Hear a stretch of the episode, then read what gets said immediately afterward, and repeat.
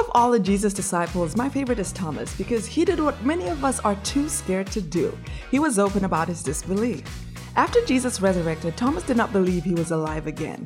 He actually says in John 20 25, Unless I see in his hands the mark of the nails and place my hand into his side where he was pierced, I will never believe. Fundamentally saying, Unless I have my own independent experience of the resurrected Christ, I will never believe.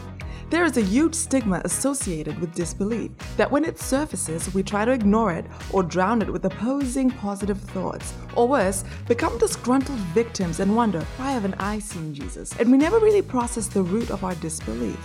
After Thomas spoke, Jesus came and said, Hey, check out my scars, poke my side. Immediately, Thomas believed. The only thing that undoes disbelief is the truth. So next time you're in doubt, be like Thomas and watch the disbelief surrender to the almighty truth of Jesus Christ.